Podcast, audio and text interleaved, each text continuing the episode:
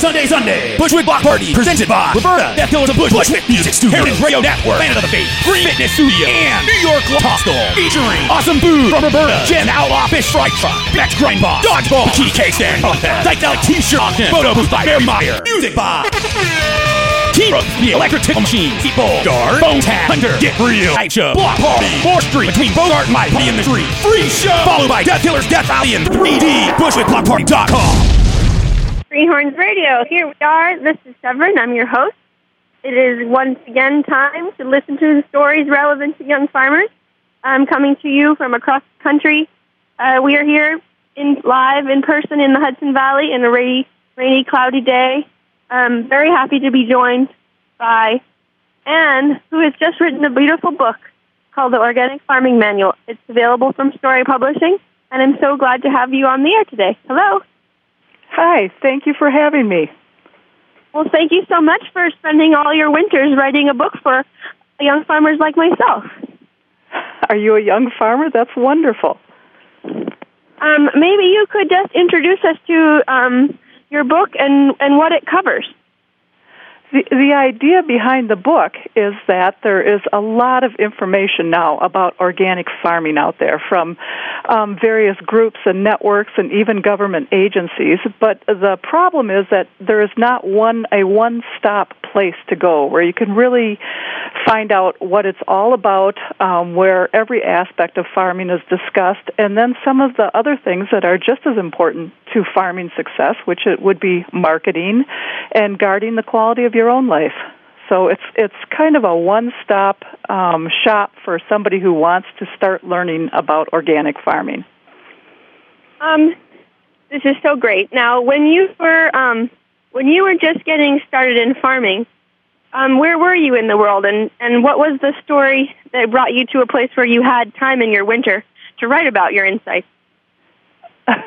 There's you have to make time when you're a farmer. you don't have a lot of time, no matter what season it is.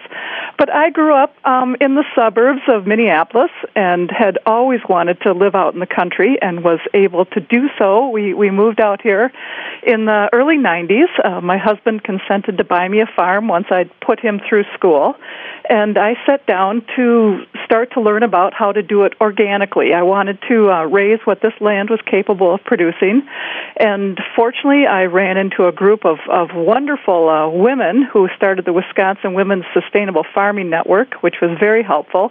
And then the neighbors are are all wonderful here, and you can ask them questions, and they help you out. So it's it's been a, a long journey, but it's been really really fun. And would you mind just describing for our listeners what your um, what your operation entails? How many acres, what you raise, and and um, and when you're busiest during the year? Sure. We we have 250 acres here only about 60 of them are farmable. The rest is swamps and forest, which is wonderful if you're an organic farmer because that does give you a buffer against um, non-organic farms uh, where pesticides and things might drift over. So it's a perfect location. We're on rather sandy soils, so it's not good for crops that demand um, a high nutrients or a lot of uh, water retention capabilities. Um, it is perfect for growing things like alfalfa, root crops, um, pastures. So we have raised uh, beef cattle for many, many years, uh, laying chickens and meat chickens. We had pigs for a while, which was fun, but once the kids left, we don't have pigs anymore. Um, we have a small orchard, uh, mostly apples with other fruit trees around the edges, a vegetable garden, uh, a couple donkeys, some dogs, and a lot of visitors. Um, the busiest times of year are really the spring and fall. Uh, the spring is when you are getting the garden in, uh, you're finishing up with your apple pruning, you're just setting up your uh, electric fences for rotational grazing of the livestock. Everything's starting to really take off in the fall you're f- finishing up things. You have to get the garden in the freezer and on the canning shelf and the calves have to be vaccinated and weaned and you have to market the ones that uh, you don't intend to keep and you have to put the garden to bed and get the apples made into cider and apple butter. So fall tends to be pretty intense too. And then in the wintertime you spend uh, writing a book for, for other farmers to encourage them into the hectic lifestyle and uh, counsel them what are some of the major um, kind of big picture counselings that you offer in this book, especially in terms of um, having a business that is both both profitable but also personally sustainable. You mentioned just now something about a network of women. That sounds like it may may be a part of um, that balance. I think networking with other farmers is incredibly important. Uh, farming, as as Faye Jones, who now heads the Midwest Organic Sustainable Education Service, and that organization was extremely helpful in putting this book together. Uh, Faye once said to me that farming is really a regional enterprise. You can understand the general principles, but when you apply them to your own farm, um, it's different on every farm. Every farm is unique. You have your own different soils, climate, terrain, your own lifestyle, what you want. So you really have to work that all out for yourself. And the best way to do that is with the help of other farmers who understand your your neighborhood and uh, any government resources you can come across as well. So I think I think networking is huge. That's that's a very important thing. And uh, planning, planning ahead. Uh, if you are really want to make a living at this, you have got to have a good marketing plan. You just cannot go out, grow some things, and then hope somebody will buy them. It's that is essential, and we do cover that in one full chapter in the book because marketing is so critical to success in this in this sort of enterprise. So you're talking about, on the one hand, um, being really on point and and with sharp teeth, entering the marketplace prepared um, to market your food even before you grow it. And on the other hand, um, networking with your neighbors. Have you ever run across um, anybody who's crotchety and doesn't want you in their marketplace, who doesn't want another farm crowding the scene? Um, I have never come across that in organic farming, and and I should mention that for uh, several years I worked for an agricultural newspaper, and I had the privilege of visiting hundreds of farms here in Wisconsin and talking to farmers, both about their how they produce things and also often about how they marketed it. And organic farmers, the attitude seems to be the more the merrier. Um, the market continues to grow. Uh, we suffered a little in the last few years with the economic downturn However, its uh, growth is picking up again, and it just seems like there's never, there's always room for more good food out there. Are you seeing? Um, I'm standing here in a field, but I'm often standing in a field. Well, I'm in a field alone right now, but I'm often in a field with a young farmer um, because we've been finding ourselves just surrounded with um, new and beginning and aspiring and mid-career farmers just like it seems like every day there's um, yet a whole nother crew and a whole nother little regional pocket um, of new farmers who are just like rearing to go. Are you feeling um, that same presence in uh, Wisconsin? Yes, um, and isn't it wonderful? We we do have the largest organic farming conference in the country here each spring in southern Wisconsin. That is uh, put on by Moses, the Midwest Organic Sustainable Education Service. And every time you go, you come home just inspired with a billion ideas. Uh, you've had a chance to talk to all sorts of people, and it gets bigger every year. It's just a wonderful, wonderful thing to see. Uh, when I, I went to that wonderful Moses con- conference, and it's like almost a football field worth of um, organic compost exhibitors and fabulous tools for your garden and fair trade in America and all these wonderful um, ideas. And I was noticing, um, I stayed out with some young farmers out just across the state line, and I was noticing the geology of the area and the character of the pre-existing um, family farms and the scale of those farms really made it an ideal place for organic farming, and that you really have the um, kind of a geological advantage over other parts of the country. Maybe you could talk about how the land um, there makes Wisconsin um, and the kind of upper Midwest a really hospitable region for for for new and, and smaller scale farmers.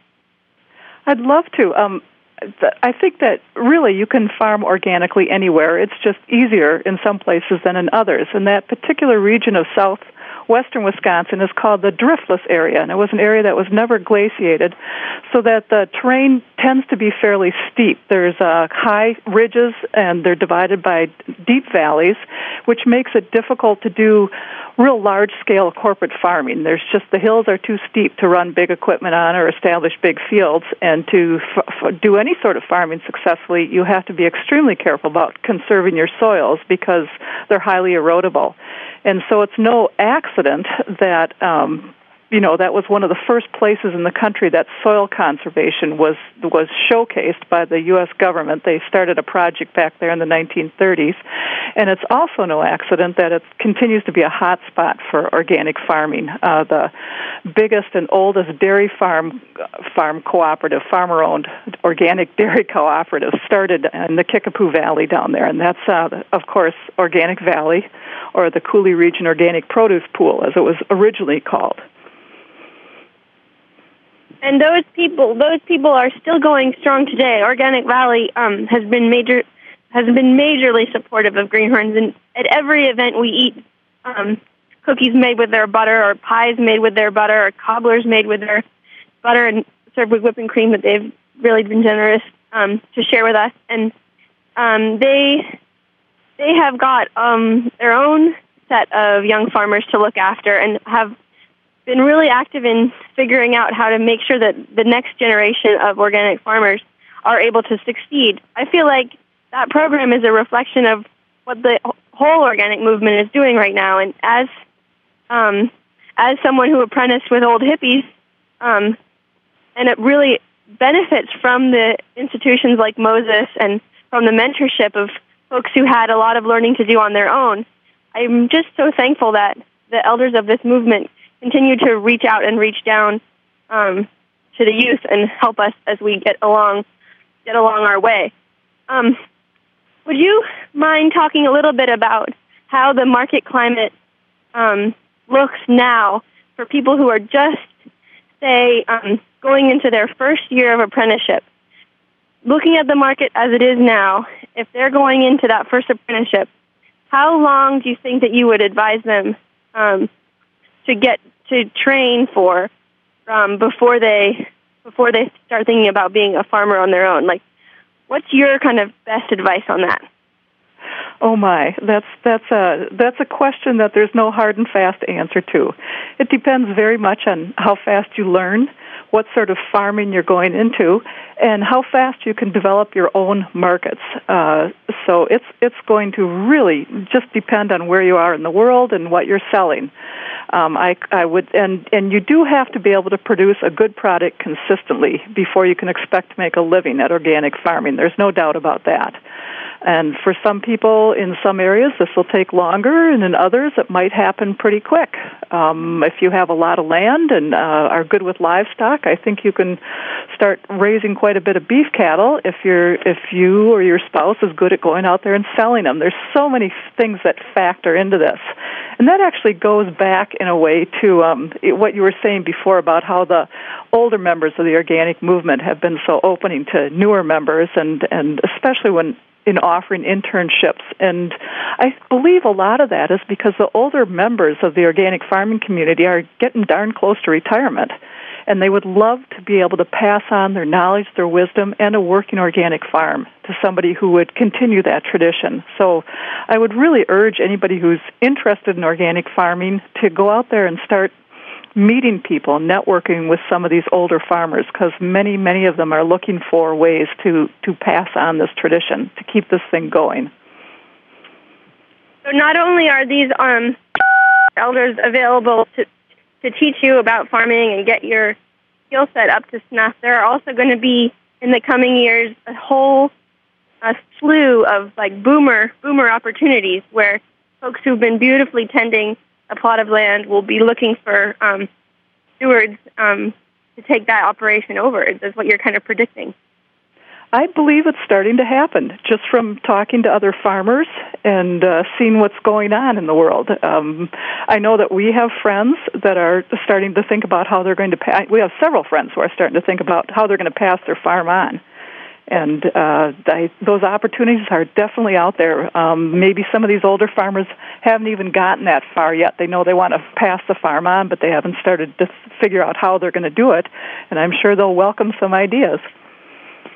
Well, that's really a great thing to hear because so many people um, that I deal with on a day-to-day basis say, "Oh, I want to be a farmer. I've been farming. I've been apprenticing."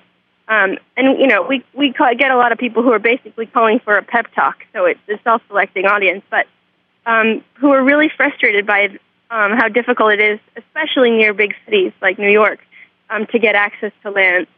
So Land land is expensive. That is probably the number one barrier. Um, in the book, uh, you know, the, one of the best parts, my favorite part of the book, is the 30 or so farmers that we interviewed and whose stories are told in the book. They're from all over the country. They're from every kind of farm imaginable. And one of the most interesting was Caretaker Farm in Massachusetts, where uh, a couple who, the couple Sam and Elizabeth Smith, who established this fabulous farm in Massachusetts um, were able to pass on their land and the farm operation to a couple um, through community involvement in all sorts of ways. So the couple that could not have afforded the farm for themselves is now running it, offering internships to more new farmers, and, and passing on that tradition. So the, the opportunities are out there, and we just have to be creative in how we make this all continue to happen.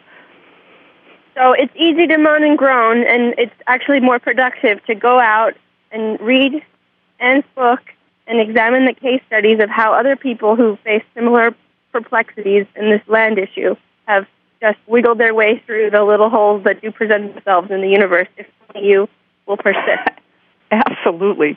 Read, talk to people, get a bucket of dirt and start a tomato plant on your apartment balcony, but just keep moving forward. Um, moaning and groaning doesn't get you anywhere, that's for sure. Okay, so now we've covered a little bit what this and and why it's a really important thing to just be serious as you move into this um, set of thinking. Um, what are some of the other ways when you were when you were um, not writing this book before you were writing this book when you were reading books by other people that were not quite one all in one source? What were some of your favorite um, favorite sources of wisdom I know that you're in the region, um, well, not that close, but a little bit close to Malabar Farm, and oh. he was talking a lot about um, soil conservation. Maybe there's some other regional top top hits that you could mention. I loved uh, Louis Bromfield's book, Pleasant Valley and Malabar Farms. In fact, they were one of the early inspirations for me. They're they're terrific things. Um, another old one that was uh, written, I think, in 1910 by a fellow named Francis King, who went to China, Japan, and Korea and wrote Farmers of Forty Centuries and that was also very influential for me. Um, anything by J. I. Ro- J. I. Rod- Rodale, um, his Encyclopedia of Organic Gardening is just wonderful to browse through. Um, I'm thinking there's there's a lot of things out there. Uh, there's books on compost. I'm just looking through the resource section of my own book now um, Gene Logsdon, who um, is not did not write specifically organic books, but wrote has written hundreds of articles and many books on small scale sustainable farming, and he's just a terrific read. Uh, Storey Publications had an earlier book out, by Karl Schwenke called "Successful Small Scale Farming: An Organic Approach," which was another inspiration for me. Uh, there's there's many books out there on different aspects, and some of the older books, of course, talked about the genesis of organic farming. It's there's there's lovely things out there that will really warm up a long winter's night for you. Well, that long winter night is coming on sooner than we think, and some of the old books, especially those books before they had chemicals, you can just get them for a song at your um, bookstore. Some of yeah. Ooh, that was the train. I'm sorry. Some of the it's a nice time now that all this money's coming in with tomatoes and melons and peppers and eggplants. Now would be a good time to just go online and click around and order up some books from Storey and from Chelsea Green and from all these wonderful publishers. Um, stock up for winter. Absolutely. So we hope that, that um, we hope that your book, Anne, will be on the list of many of the young farmers. And we really are so thankful to you for joining us today and for, for contributing to this growing canon of um, literary offerings to these the next protagonists of our um, nation's agriculture. Thank you. Thank you. Thank you so much for having me. Farm on. Farm on. So, dear listeners, thank you for joining us once again. I'm your host, Severine. There's so much to say and so much to do. I'll see you next. Bye bye. Yes, I had to go down this lonesome road. Had to go down this road by myself. Yes, I guess I might as well make it.